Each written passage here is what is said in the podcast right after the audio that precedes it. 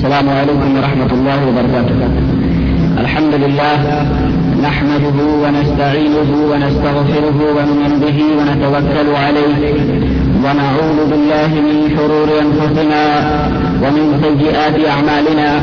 من يهده الله فلا مضل له ومن يضلل فلا هادي له ونشهد أن لا إله إلا الله ونشهد أن محمدا عبده ورسوله. أما بعد فإن خير الحديث كتاب الله وخير الهدي هدي محمد صلى الله عليه وسلم وشر الأمور محدثاتها وكل محدثة بدعة وكل بدعة ضلالة وكل ضلالة في النار. قال الله تبارك وتعالى في القرآن المجيد: أعوذ بالله السميع العليم من الشيطان الرجيم بسم الله الرحمن الرحيم ولله على الناس حج البيت من استطاع إليه سبيلا ومن كفر فإن الله غني عن العالمين. وقال تعالى في مقام آخر: لأذن في الناس بالحج يأتوك رجالا وعلى كل ضامر يأتين من كل فج عميق. وقال تعالى: الحج أشهر معلومات فمن فرض فيهن الحج فلا رفث ولا فسوق ولا جدال في الحج وما تفعلوا من خير يعلمه الله وتزودوا فإن خير الزاد والتقوى واتقون يا أولي الألباب. وقال صلى الله عليه وسلم: العمرة بالعمرة كفارة لما بينهما والحج المبرور ليس له جزاء إلا الجنة. رواه جماعة. صدق الله مولانا العظيم وبلغنا رسوله النبي الأمين الكريم ونحن على ذلك لمن الشاهدين والشاكرين والحمد لله رب العالمين. تمام تعریفیں اس خالق کائنات کے لیے لائق و زیبا ہیں جس نے ہمیں اور آپ کو پیدا فرمایا اور ساتوں زمینوں اور ساتوں آسمانوں کا تنہا مالک و مولا ہے. درود و سلام اور دیش بہا درود و سلام اس ہستی اقدس اس ذات مطہرہ مبارکہ پر جو ساری کائنات کے لیے اس کو ہدایت بن کر کے تشریف لایا اور جو خاتم النبیین اور جس جگہ پر جس دین اسلام کو اللہ تبارک و تعالیٰ نے کامل فرمایا اور ارشاد فرمایا: اليوم اکملت لکم دینکم واتممت علیکم نعمتی ورضیت لکم الاسلام دینا. کہہ دو جو آج کے دن میں نے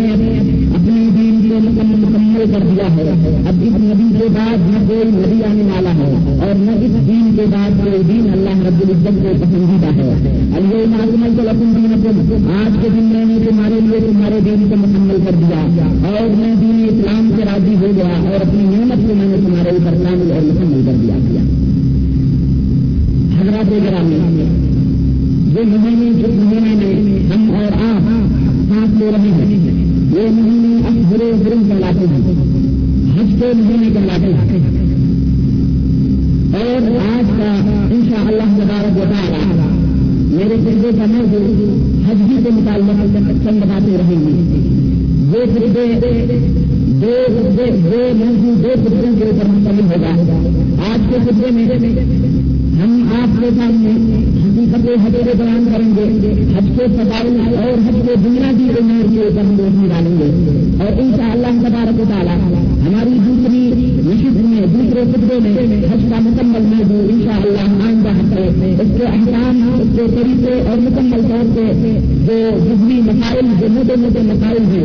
اور جو موٹی موٹی غلطیاں ہیں ہماری اور جو موٹی موٹی چیزیں ہیں جن میں کہ ہم ملوث ہیں اور ہم کرتے رہتے ہیں اور دین سمجھ کے کرتے ہیں، ان تمام چیزوں کے اوپر ان شاء اللہ تبارک و تعالیٰ میں اگلے خطبے کے اوپر اگلے خطبے کے اندر روشنی ڈالنے کی کوشش کروں گا. اللہ تبارک و تعالیٰ سے دعا ہے کہ اللہ تبارک و تعالیٰ ہمیں اور آپ کو حق بولنے اور حق سمجھنے کی توفیق عطا فرمائے اور ہمیں کتاب و سنت کے اوپر چلنے اور اس کے اوپر عمل کرنے کی توفیق عطا فرمائے. آمین یا رب العالمین.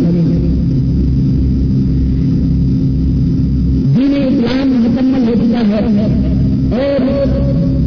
اس دین کے بنیادی رکنوں میں سے، ارکان میں سے ایک اہم رکن حج ہے. چنانچہ حضرت عمر بن خطاب رضی اللہ تعالیٰ عنہ کی مرضی ہے، فرماتے ہیں کہ بنیاد الاسلام اعلیٰ سنت، اسلام کی بنیاد پانچ چیزوں کے اوپر رکھی گئی ہے. سب سے پہلی چیز توحید ہے. سب سے پہلی چیز توحید اور رسالہ پر اقرار کرنا ہے، اور دوسری چیز نماز کو قائم کرنا، تیسری چیز زکات کو ادا کرنا، چوتھی چیز روزہ رکھنا، 30 دن کے روزے رکھنے، اور پانچویں چیز حج ہے. من استطاع الیہ سبیلا، اس شخص کے اوپر جو شخص حج کرنے کی مالی اعتبار سے بھی اور جسمانی اعتبار سے بھی رکھتا ہے. آج میں اسی کے تعلق سے چند باتیں آپ کے سامنے رکھنا چاہ رہا ہوں اور رکھنے جا رہا ہوں. سب سے پہلے ان آیات کا ترجمہ آپ حضرات سنا کرنا لیں، جس میں اللہ تبارک و تعالیٰ نے ارشاد فرمایا کہ میں نے ابھی ابھی تلاوت آمنی کی کہ اللہ رب العزت کے لیے لوگوں کے اوپر حج کرنا یہ فرض قرار دے دیا گیا، جس کے لیے اللہ رب العزت کے لیے اللہ رب العزت کے لیے لوگوں کے اوپر حج کرنا، بیت اللہ کی زیارت کرنا یہ فرض قرار دے دیا گیا ہے. من استطاع الیہ سبیلا، اس شخص کے اوپر جو حج کی طاقت رکھتا ہے، حج کرنے کی زیارت کرنے کی طاقت رکھتا ہے، ومن کفر، اور جو اس کا انکار کرے گا، فإن اللہ غنی عن العالمین، وہ اللہ تبارک و تعالیٰ دونوں جہان سے بے پرواہ ہے. ہمارا انکار کرنا، آپ کا انکار کرنا، اللہ رب العزت کو نہ کوئی نقصان پہنچا سکتا ہے، نہ کوئی فائدہ پہنچا سکتا ہے. دوسری جگہ اللہ تبارک و تعالیٰ نے ارشاد فرمایا کہ اے ابراہیم، تم لوگوں نے اعلان کر دو، لوگوں نے اعلان کر دو کہ حج کے لیے آئے، پیدل چلتے ہوئے سواریوں کے اوپر جیسے بھی اللہ کے گھر کی زیارت کے لیے آئے، اور ہر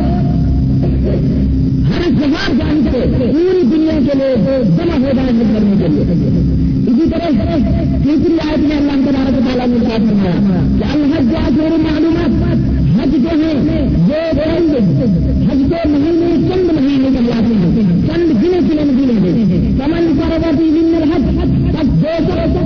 جس کے اوپر حج فرض ہو جائے اور وہ حج کرنے کا ارادہ کر لے، حج کرنے کے لیے جائے، ولا رفث ولا فسوق ولا جدال فی الحج، تو وہ حج کے دن میں نہیں رشتوں سے دور رہے، نہیں بےحدہ باتیں بچے، اور نہیں حج کے اندر کسی سے جھگڑے اور لڑائی کرے. اور اے لوگوں، تم جو بھی بھلائی کا کام کرتے ہو، اللہ رب العزت کو اس کی خبر ہے، اور زیادہ رنگنا اختیار کرو. اور یاد رکھو بعد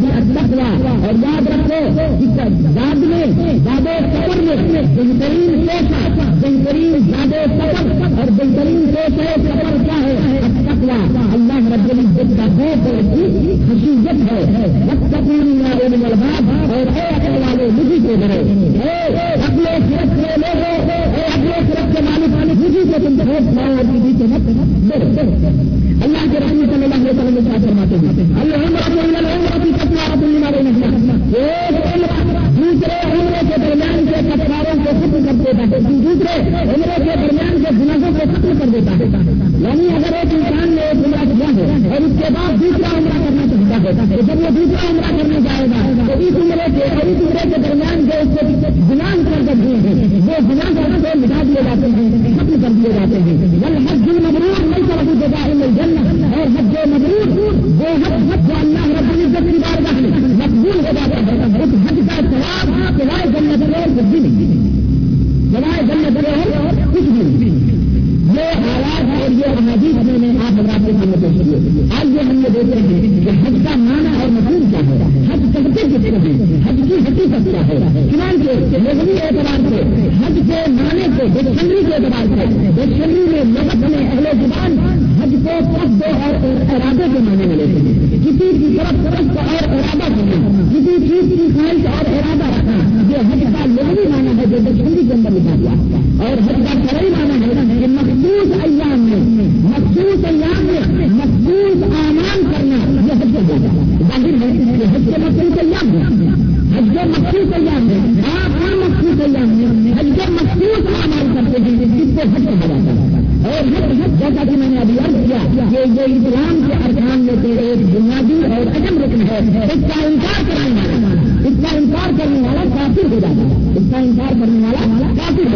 اور یہ زندگی کے اندر ایک دفعہ فرق ہے. آج پوری زندگی کے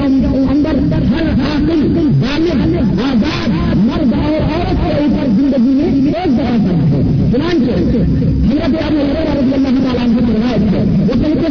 اللہ علیہ وسلم اللہ کے رسول صلی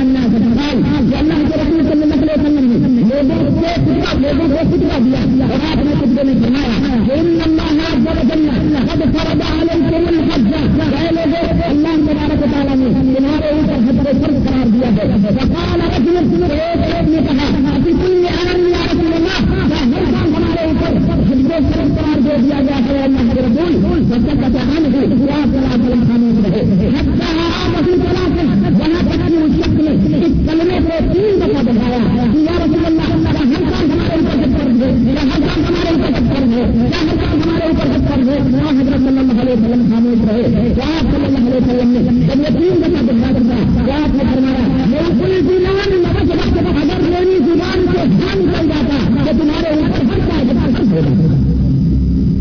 اس لیے میں خاموش رہا اگر یہ حج تمہارے اوپر ہر سال واجب ہو جاتا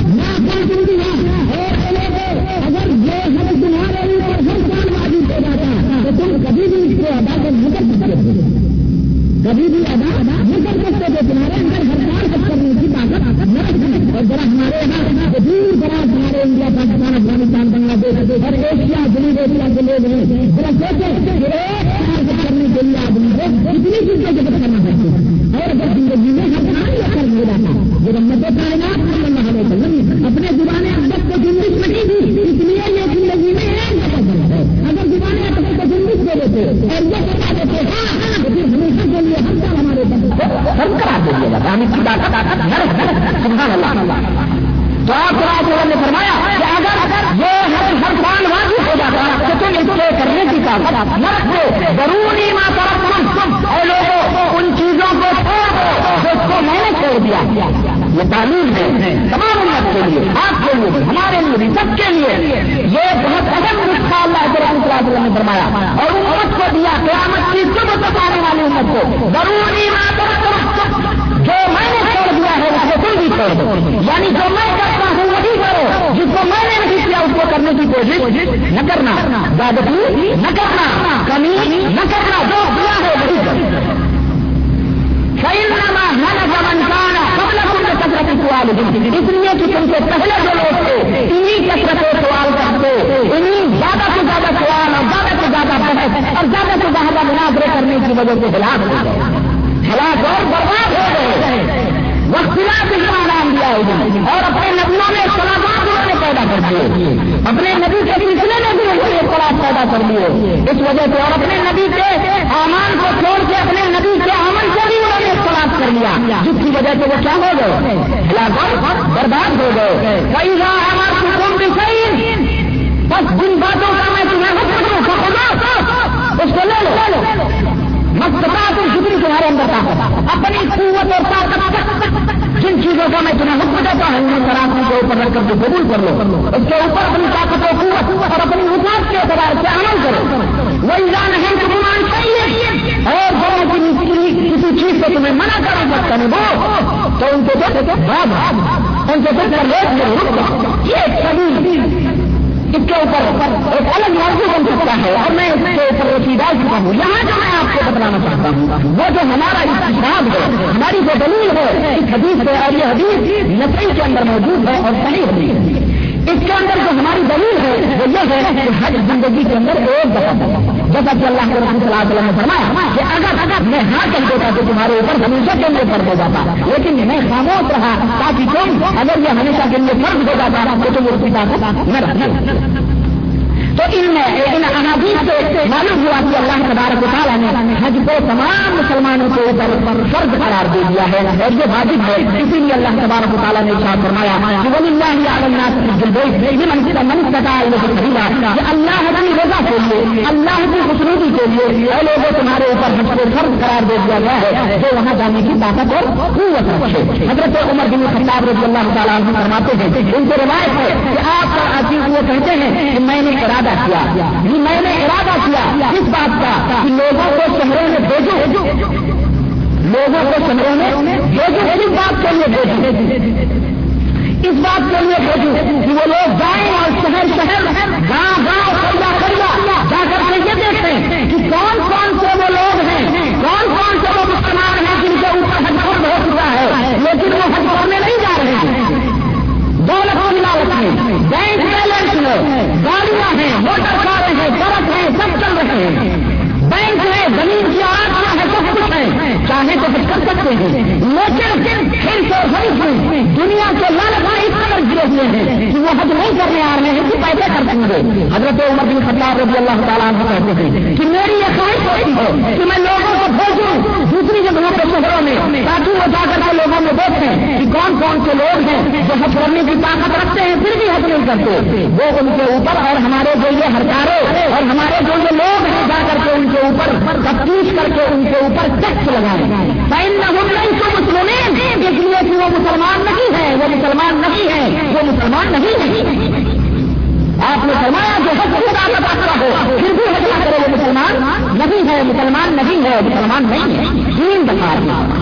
اور اسی طرح حضرت علی رضی اللہ تعالیٰ عنہ کی روایت ہے، وہ فرماتے ہیں کہ جو شخص حج کے اوپر قادر ہو اس کے بعد بھی وہ حج نہ کرے تو خوف ہے کہ وہ یہودی یا نصرانی ہو سکتے ہیں۔ تو میرے دوستو، اگر حج کے اوپر حج فرض ہے تو وہ کوتاہی نہ کرے، وہ اس بات کا انتظار نہ کرے کہ تھوڑے اور مدعے ہو جائیں۔ ہمارے یہاں نہیں ہوتا، چودھری صاحب ہیں، بڑے بڑے زمیندار ہیں، کھیت ہیں، بینک بیلنس ہے، سب کچھ ہے، حج کرنے کیوں نہیں جاتے؟ تھوڑا اور گناہ کر لو، تھوڑا اور گناہ کر لیں، تھوڑا اور گناہ کر لیں، تھوڑا اور گناہ کر لیں، تھوڑی اور عیاشی کر لیں، تھوڑی اور دنیا بٹور لیں، پھر جا کے ایک بیگ معاف کرا دیں گے، پھر جا کے ایک بیگ معاف کرا لیں گے، اللہ کے یہاں سب بھول بھال جائے گا۔ ایسا نہیں ہے، موت کی گھڑی کسی کو نہیں پتا ہے کب آ جائے کب نہ آئے۔ اسی لیے اللہ کے رسول صلی اللہ علیہ وسلم نے فرمایا کہ لوگوں حج کرنے میں جلدی کرو، اس لیے کہ تمہیں نہیں معلوم کہ موت کب آ جائے تمہارے، اس لیے اگر جوانی میں ہزار تعلیم اچھی نہیں، جب بڑھاپا آ گیا کچھ بات پڑتی ہوگی، بڑھاپا آ گیا ہاتھ بھی نہیں پہلے نہیں دباؤ کروایا جا رہا، کبھی نہیں کرتا بدھا خیمے میں بیٹھ کے بیمار ہے، ہاتھ پیر میں دبا ہوا ہے، ایسے حالت میں آپ نہیں اللہ جمع وہ الگ ہے، ان کو بیچاروں کو دولت کی جمع کر کر کے جماعتیں میں لیکن مالدار میں جمال ہے، حج نہیں کرتے تو اور گناہ کرنے میں اللہ کے معاف کروا لیں گے۔ تو میرے دوست کو اس سے ڈرنا چاہیے اور فضائل حج میں، حج کے فضائل میں بے شمار احادیث سلسلے میں وارد ہوئی ہیں، میں آپ کو مختصراً نمونے چند احادیث کے حج کے فضیلت میں آپ کو میں بیان کرنے کی کوشش کر رہا ہوں، لے کے چل رہا ہوں۔ حضرت ابو ہریرہ رضی اللہ تعالیٰ عنہ کی روایت ہے، النبي صلى الله عليه وسلم فقال يا رسول الله اي الاعمال افضل؟ حضرت ابو هريره رضي الله تعالى عنه سے مروی ہے، وہ کہتے ہیں کہ ایک شخص نے بارگاہ رسالت صلی اللہ علیہ وسلم نے حاضر ہو کر کے پوچھا، سوال کیا اي الاعمال افضل؟ اے اللہ کے حبیب، عملوں میں، کاموں میں، اعمال میں سب سے بہترین عمل کون سا ہے؟ فقال الايمان بالله، واخراتوں نے فرمایا اللہ کے اوپر سچا اور پکا یقین رکھنا، یہ عملوں میں سب سے افضل عمل ہے۔ پھر اس نے پوچھا پھر اس کے بعد کیا ہے؟ جناب کی سبیل اللہ، آپ نے فرمایا ایمان باللہ کے بعد دوسرا افضل عمل اللہ کی راہ میں جہاد کرنا ہے، اللہ کی راہ میں پرواز کرنا ہے، کفر کے خلاف جنگ کرنا ہے، جہاد کرنا ہے، جہاد کرنا ہے۔ پھر آپ نے ان سے پوچھا، اس نے کہا پھر اس کے بعد کیا ہے؟ آپ نے فرمایا ثم الحج المبرور، اور آپ نے فرمایا کہ یہ حج جو اللہ کی بارگاہ میں محمود ہوگا، یہ سب سے بہترین ہے۔ یہ حدیث نبوی کے اندر موجود۔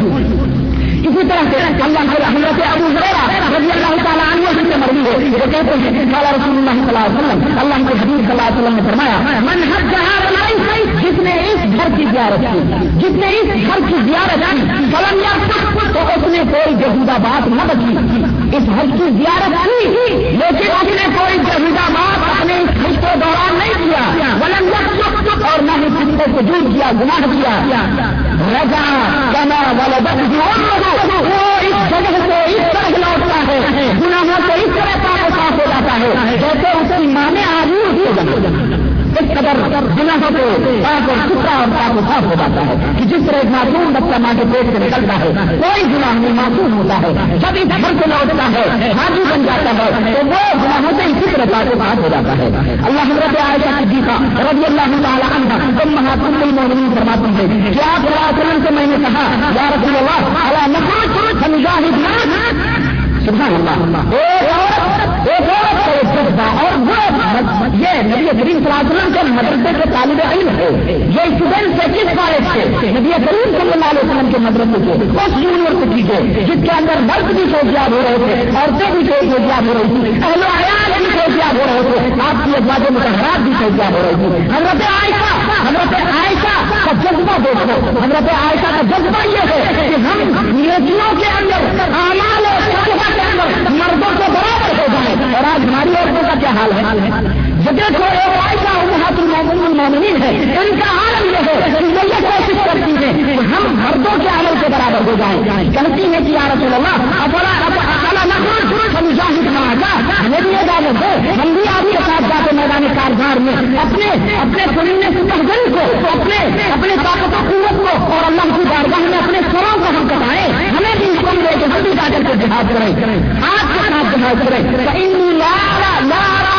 قرآن افضل من الجہاد، اس لیے کہ قرآن میں نے جہاد کو پڑھ کر کے کوئی بھی افضل عمل نہیں پایا. قرآن میں جہاد کو پڑھ کر کے کوئی افضل عمل میں نے نہیں پایا ہے. اور مرد لوگ تو زیادہ کر کے یہ عمل کر کے نیکیوں میں بڑھتے جا رہے ہیں. حضرت عائشہ کہتی ہے ہم بھی ان کے برابر ہو جائیں، ہم بھی ان کی برابری میں رہیں. اور آج ہماری تکنیک، آج ہمارے پاس ہماری بیٹیاں اور آج ہماری عورتیں، ہمارے شہر، ہمارا ملک کی مسلمان اس کوشش میں رہتی ہے کہ اگر مرد مرکزی میں کام کر رہا ہے تو برابر ہم بھی کام کر کے اتنی تنخواہ اٹھائیں. مرد بات کر ہم بھی ڈاکٹر، ہم بھی مرد کیا کر کے بچارا، ہم بھی کیا کر کے مردوں کے کنڈوں سے کندھا ملا کر کے طرف مرد پولیس کے اندر ہے تو ہم بھی پولیس میں جائیں گے. ایمان کے قوانین بن رہے مسلم ممالک کی، اللہ رحم فرمائے کہ عورتیں بھی پولیس میں، مرد بھی پولیس میں، مرد بھی جج، عورتیں بھی جج. اور پتہ نہیں کیا کیا یہ مردوں سے باہر نکلنے اپنی لبانی خواہشات، اپنی شہوت اور وہ حیوانیت جو ایک انسان کے اندر شیطان ابھارتا ہے، اس شہوت کو، اس شہوت رانی کی آگ کو بجھانے کے لیے یہ نعرہ دیا جاتا ہے کہ عورتوں کو باہر نکالو مومن. اور خاص طور پر مسلم خانوں کی عورتوں کے اوپر یہ حملے کیے جاتے ہیں. ان کو شہر دیوالیوں میں، ملاؤں نے بند کر رکھا ہے، مولویوں نے ان کے اوپر پابندی لگا رکھی ہے. یہ باہر نہیں نکلے، یہ باہر میں نکلے، بالکل عجیب ہم کر کے اس طرح یہ ملاؤ کا چیز ہے. یہ رجا پسند ہو، یہ قدامت پسند، یہی کیا پسند ہو، شدت پسند ہو، اور ان لوگوں کا دھرم ہے. اس لیے آج عورتوں کو چاہیے کہ گھر سے باہر نکل جائیں اور نکلنے کے بعد میں مردوں کے کندھوں سے کندھا ملا کر کے ملک کی فلاح و بہبود اور ملک کی ترقی کے لیے کام کریں گے. ملک کی ترقی ہوگی.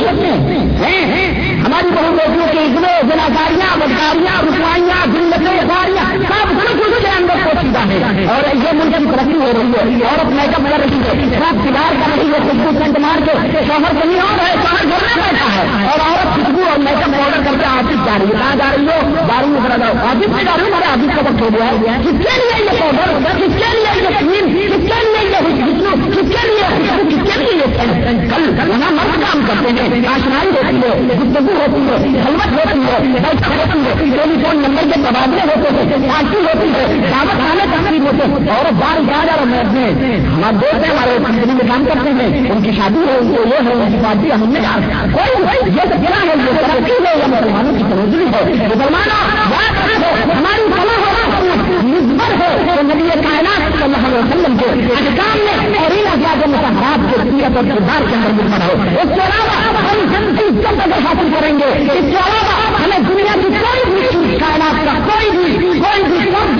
سے ہمیں ہمکنار نہیں کر سکتا ہے. اگر ہم عزت حاصل کرنا چاہتے ہیں تو ہم عمر بن خطاب رضی اللہ تعالیٰ عنہ فرمان کو اپنے ذہن اور اپنے سینے میں یہ سجا لو اور دکھا لو، ان کو اپنے ماتھوں کا جھوڑ بنا لو. حضرت عمر فاروق اعظم نے فرمایا کہ اسلام ہی وہ شے ہے جس کی وجہ سے ہم عزت حاصل کر سکتے ہیں. اس کے علاوہ اگر ہم نے عزت تلاش کی تو ہمیں ذلت اور خواری کے خلاف کچھ نہیں مل سکتا. یہ اسلام ہے. اسلام میں ہم کیسے کہیں گے، یہ اسلام میں ہم کیسے کہیں گے؟ جب تک ہم عزت اور مرتبے والے اسلام کے دائرے سے نکلے، ذلت اور رسوائی خواری ہماری ہمارا مقدر بن جائے گی. اس لیے ہم اپنے بہنوں کو، اپنی بیٹیوں کو، اپنی بہنوں کو، اپنے گھر والیوں کو اس بات کی نصیحت کریں. یہ صورت آج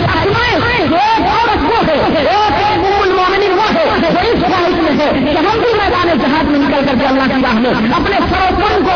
کٹائیں. اور وہ ساری عورتیں ہیں جس میں پاؤڈر لگا کے گھر مردوں میں گھوم رہی ہیں، بے پردہ مارکیٹنگ کرنی بازاروں میں جا رہی ہے. وہاں اعمال کے اندر برابری، یہاں مردوں کے کندھوں کو کندھا ملا کر کے برابری کی جاتی ہے. کتنی بڑی رسوائی ہے، کتنی بڑی ذلت کی بات ہے. تو میرے دوستوں، حضرت حضرت عائشہ صدیقہ فرماتی ہیں کہ میں نے قرآن کریم کے اندر کوئی بھی عمل ایسا نہیں دیکھا جو جہاد سے زیادہ افضل ہو، ہمیں بھی اجازت دو اور ہم بھی اجازت آپ کے ساتھ جہاد کریں۔ اللہ کے حبیب صلی اللہ علیہ وسلم ارشاد فرماتے ہیں کہ ولكن احسن الجهاد واجمله حج البيت حج المبرور۔ عائشہ تمہارے لوگوں کے لیے عورتوں کے لیے سب سے افضل اور سب سے بہترین حج اور سب سے بہترین عمل وہ حج مبرور ہے، وہ حج ہے خانہ کعبہ کا۔ خانہ کعبہ میں جا کر حج کرو، یہی تمہارے لیے جہاد کے برابر ہے، یہ تمہارے لیے جہاد کا ثواب ملے گا۔ تو اللہ کے حبیب نے ایک وہاں بھی جتنے لوگ ہوئے تھے جہاد میں عورتیں جائیں آپ سمجھے سکتے تھے، اتنے پیدا ہوتا مجھے بہت سارے ذکر پیدا ہو سکتے تھے۔ اللہ کے حبیب نے اس رخ کو خانہ کعبہ کی طرف موڑ دیا،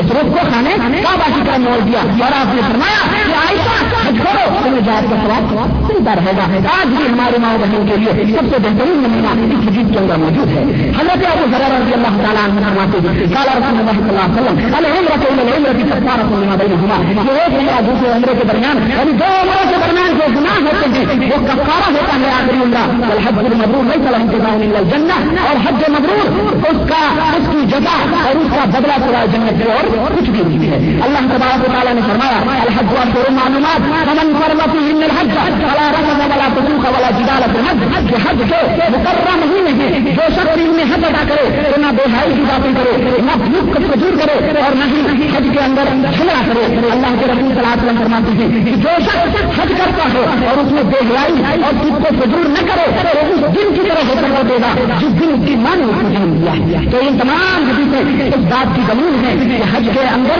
اس کو فجور بے حیائی اور یہ تمام چیزیں نہیں ہونی چاہیے۔ بہت سارے لوگ وہاں جا کر کے نظر بات نہ کرتے ہیں، وہاں جا کر کے بے حیائی کا کام کرتے ہیں، اس کو فجور کرتے ہیں، احرام کی حالت میں ہنسی مذاق کرتے جوہرا باتیں لگو باتیں کرتے ہیں۔ پوری زندگی اس انسان کی پڑی ہوئی ہے، پوری زندگی لگو باتوں میں مصروف، وہاں بھی وہ دن کے چند مل رہے ہیں، وہاں بھی شیطان اس کا پیچھا نہیں چھوڑتا۔ اور وہ بسات میں مذاق ہو یا مغلہ ہو یا مینا ہو یا ارباب ہو، ان جگہوں پہ بیٹھ کے گپے مار رہے ہیں، سگریٹ پی رہے ہیں، جناب بھوکے جا رہے ہیں، مذاق سے مدلہ جو بنا ہوا ہے میرا کا آپ اس کے اندر بیٹھے سگریٹ کے بعد سگریٹ بھی پھونک رہے، سب کچھ کر رہے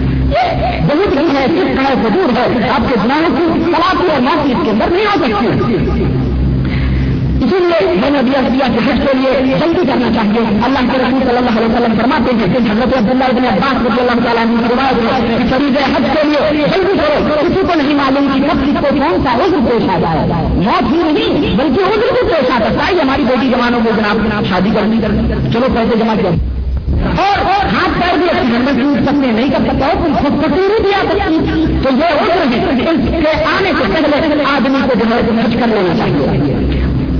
اور حج جو ہے یہ زندگی میں ایک دفعہ فرض ہے، جیسا کہ میں نے ابھی عرض کیا کہ اللہ کے رسول اور اسی طرح سے اللہ کے رسول صلی اللہ علیہ وسلم نے فرمایا کہ جو ہے حج جو ہے زندگی میں ایک دفعہ فرض ہے، البتہ نفلی حج اور نفلی عمرے آدمی جو ہے زیادہ سے زیادہ کر لے تو اس کے اندر کوئی فرض نہیں۔ اور یہ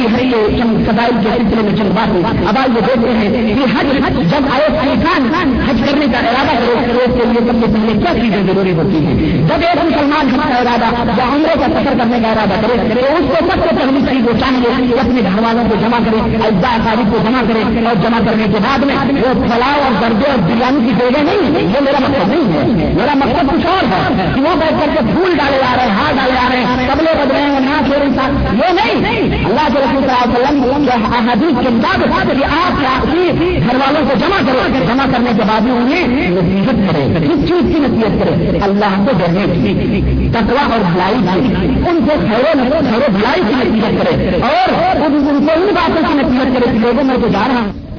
عمل کرنا، اللہ نے جن چیزوں سے منع کیا ان سے باز رہنا، تقوا اور پرہیزگاری کی اپنے اہل و عیال کے بیوی کو بچوں کو۔ آج ہم 4 گھنٹوں میں پہنچ جاتے ہیں، یہ اس زمانے کی بات ہے جب مہینوں لگتے ہیں۔ آپ یہ نہ سوچو کہ یہ 4 دن میں ہفتے میں تو پھر واپس جانا، یہ حج جو ہے نا سب کے لیے ہے، اور آج بھی جو انڈیا پاکستان جاتے ہیں بےچارے مہینے نہیں لگاتے، مہینے 2 مہینے 3 مہینے لگتے ہیں، ان 2-3 مہینوں میں پتہ نہیں کیا ہو سکتا۔ آپ کی ہماری جوان بیٹیاں ہیں، دنیا ہے، گھر والے ہیں، سب ہیں، تو یہ تمام سب چیزیں اللہ کے رسول صاحب نے بلا انہیں پنوا اور پرہیزگاری کی نصیحت کرے، امر بالمعروف اور نہی عن المنکر کی نصیحت کرے، اور اسی طرح سے اپنے اوپر جتنا قرضہ ورزہ ہو سب ایک کاغذ میں لکھ ڈالے سب سے پہلے تو بہتر یہ ہے کہ ان قرضوں کو ادا کر دے کہ مالدار آدمی نے ادا کر سکتا ہے، اس کے لیے ٹائم ہے تو وہ کیا کرے، ان قرضوں کی فہرست بنا لے اور نام بنام یہ قرض لکھ دے اور گواہ بنا دے لوگوں کو، دیکھو اس کے اوپر تم گواہ ہو جاؤ یہ قرضہ میں نے فلاں فلاں فلاں فلاں شخص سے لیا، اس کا کوئی بھروسہ نہیں، راستے میں بیچارے کا انتقال ہو جائے، مر جائے تو کم از کم جس کا قرضہ اس نے لیا ہے اس بیچارے کا تو نقصان نہ ہو، وہ دور جائے گا، گھر والے کرتا اسی کی اولاد اگر اچھا ہے تو خود کوئی بات نہیں، ورنہ آج کل جو بھادریاں چلتی ہیں، باپ مر گیا ہزاروں کروڑوں کا قرضہ لے کے مرا، بچے آئے اس سے گزرے ہو گئے، وہ بیچارہ پہنچا کہا ہمارا قرض تمہارا باپ دیا، وہ باپ دلو ہم ہڑپ کر کے بیٹھ جاتے ہیں، باپ بیٹا کون دیتا ہے اللہ رحم اللہ اللہ یہ کہ اللہ جس کے اوپر رحم فرمائے، ہڑپ کر کے بیٹھ جاتے ہیں، ہم کھاتے رہتے نہیں دیتے، تو اس لیے یہ اسلامی طریقہ ہے کہ فہرست بنا کر کے باقاعدہ ان قرضوں کو لکھ لے اور اللہ تبارک و تعالیٰ سے سچی توبہ کرے، اور جیسا کہ اللہ کا فرمان ہے وتوبوا الى الله جميعا ايها المؤمنون لعلكم تفلحون، اے لوگو اللہ کو سچی توبہ کرو تاکہ تم کامیابی اور کامرانی سے ہمکنار ہو سکو، اور سچی توبہ کا یہ معنی نہیں ہے کہ آج توبہ کیا، وہی کسی شاعر نے کہا کہ شام کو پی صبح کو توبہ کر لی، شام کو پی صبح کو توبہ کر لی، رند کے رند رہے ہاتھ میں جنت نہ گئی، شام کو پی لیا صبح کو اس کے توبہ کر لیا کہ رات توبہ کرتا ہوں، رند کے رند رات کو چڑھایا اور ہاتھ میں جنت بھی نہیں گئی، ایسا توبہ نہیں، یہ توبہ کا مذاق ہے، توبہ توبت النصوحہ، ایسی توبہ توبہ سچی توبہ کرنے کا مطلب یہ ہے کہ گناہوں کے بعد آ جانا، توبہ کرنے کا مطلب یہ ہے کہ آدمی گناہوں کے بعد آ جائے، ان گناہوں کو چھوڑ دے، پچھلے گناہوں کے اوپر شرمندہ ہو اور آئندہ نہ کرنے کا عزم اور ارادہ کرے، یہ ہے کہ توبہ کا مطلب۔ اسی طرح سے اگر اس شخص کے اوپر لوگوں کے مال و دولت ہو، لوگوں کے کچھ حقوق ہوں تو ان حقوق کو بھی واپس کر دے اور ان سے بری ہو جائے، اللہ کے رسول صلی اللہ علیہ وسلم فرماتے ہیں کہ جس شخص کے پاس اس کے بھائی کے مال یا عزت و آبرو کا کوئی حق باقی ہو اسے اس دن کے آنے سے پہلے پاک اور صاف کر دے، اس دن کے آنے سے پہلے ان آبرو کو ان مال کو پاک و صاف کر دے، جس دن نہ درہم ہوگا اور نہ دینار ہوگا، جس دن نہ درہم ہوگا نہ دینار ہوگا، اگر اس کے پاس عمل صالح ہوگا تو اس صاحب حق کو اس کا عمل صالح دے دیا جائے گا، مظلوم کو اس کا عمل صالح دے دیا جائے گا، اور اس مظلوم کے گناہ اس کے اوپر لاد دیے جائیں گے، اور یہ کبیر حدیث میں نے کئی دفعہ حضرات کے سامنے بیان کیا ہے، وہ مفلس والی کی اللہ کے رسول صلی اللہ علیہ وسلم نے فرمایا کہ من المفلس، مفلس کون ہے؟ صحابہ نے کہا کہ من لا دینار لہ ولا درہم، جس کے پاس دینار و درہم نہ ہو وہ مفلس ہے، اللہ کے حبیب نے فرمایا میری امت کا مفلس وہ نہیں ہے جس کے پاس دینار و درہم نہ ہو، میری امت کا مفلس وہ ہے جو قیامت کے دن اللہ کی بارگاہ میں اس حالت میں لایا جائے گا کہ اس کے پاس نمازوں کے بچے ہوں گے، اس کے پاس روزوں کے ذخیرے ہوں گے، اس کے پاس حج اور زکات کے اعمال کے پہاڑ کھڑے ہوں گے، لیکن نکلنے والا ایک نکلے گا، ایک روکنے والا اللہ کی بارگاہ میں حاضر ہوگا اور کہے گا الحلالی اس نے حج کو ضرور کیا، اس کے پاس یہ اعمال کے پورے پہاڑ تو ضرور ہیں، لیکن یہ ہمارا حق، ہماری زمین، ہمارا حق ہمارا ہے، ہماری عزت و آبرو کے اوپر اس نے دنیا کے اندر حملہ کیا تھا، اے اللہ میرا حق اس بندے سے گروا دے، اللہ رب العزت اس کے اعمال صالحہ کو لے گا، اس مظلوم کو دے گا، مظلوم کے گناہوں کی کوٹھی اٹھا کے اس حاجی کو دے دے گا، نمازی کو دے دے گا، اسی نکلے گا، چوتھا نکلے گا، کسی نے تماشا مارا ہوگا، کسی نے گالی دی ہوگی، کسی نے زمین ہڑپ کی ہوگی، کسی نے عزت و آبرو لوٹی ہوگی، اس طرح کے لوگ آ جائیں گے، اور اللہ کے رسول صلی اللہ علیہ وسلم فرماتے ہیں کہ یہاں وہ شخص جس کے پاس اعمال کا ذخیرہ اور بہت بڑا ذخیرہ تھا اس قدر بھکاری ہو جائے گا، اور اس کے اعمال صالحہ چھین چھین کے اللہ تبارک و تعالیٰ ان مظلومین میں اس طرح تقسیم کر دے گا کہ اللہ اس کے پاس ایک بھی نہیں کا کوئی بھی ذرہ بھی اس کے پاس موجود نہیں رہے گا، آخر میں اللہ تبارک و تعالیٰ حکم دے گا اس کو گھسیٹ کے منہ کے بل گھسیٹ کے ہوئے جہنم کے بھڑک رہے شعروں کے حوالے، یہ ہے مجلس اللہ کے حبیب صلی اللہ علیہ وسلم کی امت کا، جتنے کسی کا مال حق کیا ہو، ہڑپ کیا ہو، اس لیے وہ دن آنے سے پہلے جس دن ہمارے اعمال کو منشن کر کے دیے جائیں، لوگوں اللہ سے توبہ کرو، کسی کا کسی کے اوپر حق ہے، ایک ریال کا، ایک روپے کا، ایک بالغ کی زمین کا بھی حق ہے، اس سے اسی دنیا کے اندر معافی کرا لو، اسی دنیا کے اندر تلافی کرا لو، تماشا مارا ہے، گالی دیا، معافی مانگ لو، یہاں شرمندگی کوئی شرمندگی نہیں ہوگی، اللہ کی بارگاہ کی شرمندگی بڑی عظیم شرمندگی ہوگی، تو اللہ کی بارگاہ میں توبہ کرو، اور اسی طرح سے حج کے لیے یہ ضروری ہے، حج کے لیے یہ ضروری ہے کہ حلال کمائی دو، حلال کمائی، حرام کمائی سے حج نہیں ہو سکتا ہے، حلال خون اور پیسے کی کمائی ہو، یہ نہیں کہ ادھر ادھر سے سفر کرنی دیا, ادھر ادھر سے لوگوں کو گھیرا پھیری کر کے پیسے جمع کر دیا, چلو حج میں جانا ہے ٹکٹ, ٹرین کا ٹکٹ ہو گیا, حرام کمائی سے حج نہیں جائز ہے. اللہ کے رسول صلی اللہ علیہ وسلم فرماتے ہیں کہ اگر کوئی انسان اپنی حلال کمائی سے حج کا ارادہ کرتا ہے اور وہ سواری کے اوپر اپنے پاؤں کو رکھتا ہے اور لبیک اللہم لبیک جب پکارتا ہے, آسمان سے فرشتوں کی آواز آتی ہے کہ اللہ میرے حج کو قبول فرمائے, لبیک و سعدیک, تیرا حج اللہ کی بارگاہ میں قبول ہو, تیری سواری بھی حلال, تیرا خون جو تیرے جسم میں دوڑ رہا وہ بھی حلال, تیرا کپڑا بھی حلال, تیرا سفر بھی حلال, اور تیرا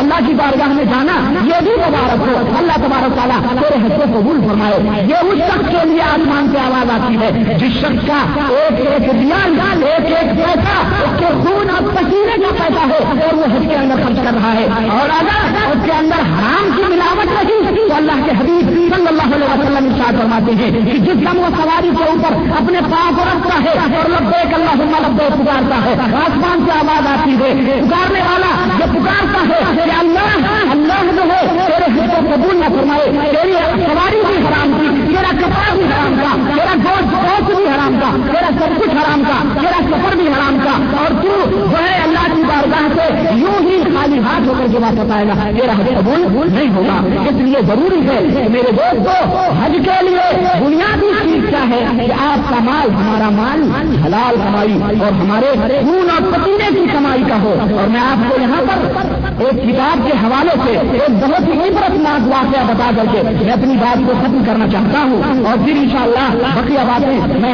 تفاصیل جو ہے آئندہ خطبے کے اندر ذکر کروں گا. ایک اہم بات کہ ایک کتاب ہے الزواجر عن انتخاب القبائر, یہ کتاب ہے, اس کتاب کے اندر ایک بڑا ہی عبرتناک واقعہ نقل کیا گیا ہے حضرت عباس رضی اللہ تعالیٰ عنہ کے زمانے کا کہ چند لوگ حج کرنے کے لیے روانہ ہوئے, یہاں سے وہاں سے چند گاؤں سے, جیسے آج ہم آپ بنا کر کے جاتے ہیں, صنعیا سے کچھ لوگوں کو لے لیا, بلدیا سے کچھ لوگوں کو لے لیا, آئل سے کچھ لوگوں کو لے لیا, چند 5-10 آدمی قافلے بنا کر کے سفر کرنے جاتے ہیں. اس زمانے میں بھی اس گاؤں سے اس گاؤں سے لوگوں نے چند آدمیوں کو جمع کیا اور ایک قافلے کی شکل میں حج کرنے کے لیے نکلے, حج کر لیا. حج کرنے کے بعد میں وہ لوگ واپس آ رہے تھے, راستے میں جب واپس آ رہے تھے راستے میں ان میں سے ایک شخص کا انتقال ہو گیا, ایک آدمی مر گیا. اب اگلے قافلہ جو تھے قافلے والے سوچے کہ بھائی اب تو یہ راستے میں مر گیا ہے, اس کو یہیں دفن کر دیتے ہیں, کہاں لے جائیں گے. اس کو نہلایا دھلایا اور کچھ لوگ جو ہے قبر کا گڈھا کھودنے لگے. جب قبر کا گڈھا کھود کے تیار کر دیا, سب کچھ جب تیار ہو گیا اور کفن وغیرہ اس کو پہنا دیے, اور پہنانے کے بعد میں جب اس شخص کو قبر کے اندر اتارنے چلے, انہوں نے دیکھا قبر کے اندر ایک نہایت ہی بھیانک اور ایک نہایت کی خوفناک سانپ اپنے پھن کو اٹھائے ہوئے سے بیٹھا, بہت ہی خوفناک سانپ جو ہے کالا اس طرح سے پھن اٹھائے ہوئے بیٹھا ہوا ہے.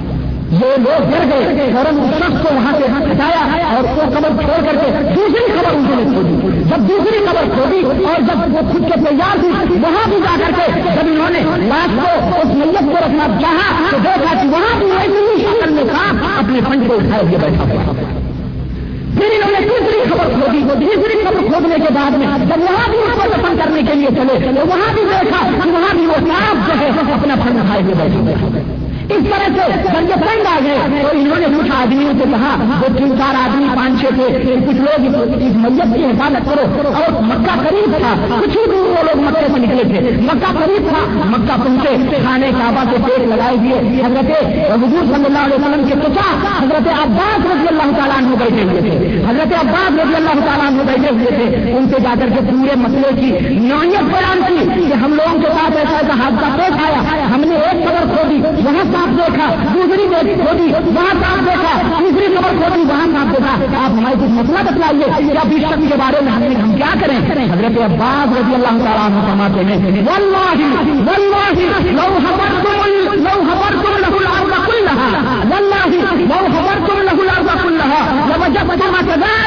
اے لوگو, تم ایک ہی خبر نہیں, 2 خبر نہیں, 3 خبر نہیں, پوری روئے زمین اس کے لیے قبر کے لیے کھود ڈالو. اللہ اسے ظاہری عذاب دینا چاہتا ہے, اللہ کے عذاب کو تم کو نہیں روک سکتے ہو. اور وہ اب وہ سانپ ہر قبر میں تمہیں ذکر نہیں لو خبر کو ملار بلند رہا، پوری زمین کو ڈالو، پوری روئے زمین کو ڈالو، وہ ساتھ کو ہر جگہ ملے گا، جاؤ جاتے ہیں ویسے بدل کرتے۔ یہ لوگ واپس آئے، اس کو خبر کے اندر رکھا، خبر کے اندر جب رکھا اور کفن کی ڈوری جب کفن کی ڈوری جب کھولی ان کا منہ، وہ کفن کی ڈوری ہوتی نا بات سے، اس کو کھول دی، جیسے ہی اس کو کھولا لوگوں نے دیکھا کہ وہ سانپ اس کا سب سے پہلا حملہ جو تھا اس کی زبان کے اوپر، اس کے منہ کے اوپر اس نے حملہ کیا اور اس کو کاٹنے لگا۔ انہوں نے جلدی سے پتھر پھینک پھانک کیا اور مٹی کی برابر کی اور وہاں سے واپس آئے۔ جب اس کے گاؤں پہنچ کر کے اس کے گھر گئے، اس کی بیوی کا دروازہ کھٹکھٹایا، اس کی بیوی سے پوچھا کہ بھائی تمہارے میاں جو تھے وہ تو انتقال ہو گئے، راستے میں مر گئے، ہم نے انہیں دفن کر دیا، لیکن ایک اہم بات پوچھنی ہے، وہ بتاؤ، وہ ذرا ہمیں بتاؤ کہ وہ کون سا کام کرتے،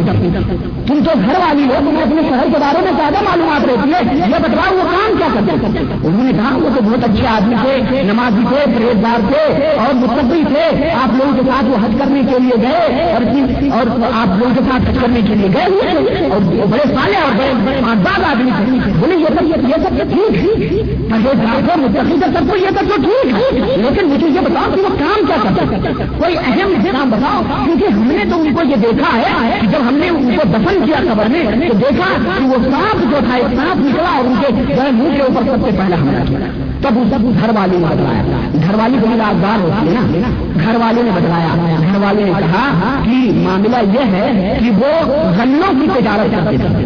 غلوں کی طرح غلے والے یا تجارت کرنے والے سوچ لو اپنے بہنوں میں بات کو بہت دانت لیا کرتے ہیں، غلے والے خاص طور سے دانت نہیں کرتے، غلوں کی تجارت کرتے تھے، گیہوں رہتا تھا، مارکیٹ میں منڈی میں جاتے تھے، لوگوں کو اچھا گیہوں دکھاتے تھے، کہتے تھے کہ یہ گیہوں خریدنا،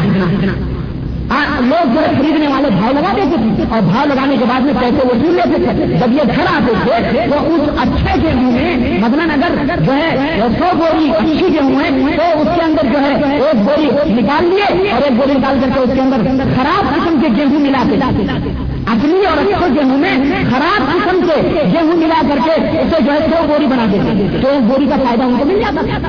اس طرح سے وہ غش کرتے تھے، دھوکہ دیتے تھے لوگوں کو، اچھے مال میں خراب مال ملا کر کے، 1 کلو اگر گیہوں ہے تو اس میں آدھا کلو چوکرائی ملا دیا، آدھا کلو کنکر ملا دیا، آدھا کلو کچھ ملا کر کے اور جو بیچ دیا، جناب 2 کلو ہوگا، 2 کلو کا پیسہ، یہ وہ کرتے تھے۔ اور تو میں نہیں جانتی کس طرح، تو ان لوگوں نے کہا بس بس اور کوئی بات نہیں، وہ اسی طرح کر رہے تھے، ان کا مال جو تھا حرام کا مال تھا، وہ حرام مال کھاتے تھے اور حرام سے حج کرنے کے لیے گئے تھے۔ اللہ رب العزت کو یہ برداشت نہیں ہوا اور اللہ نے دنیا ہی کے اندر یہ آزاد جگہوں کے اوپر مسلط کر دیا۔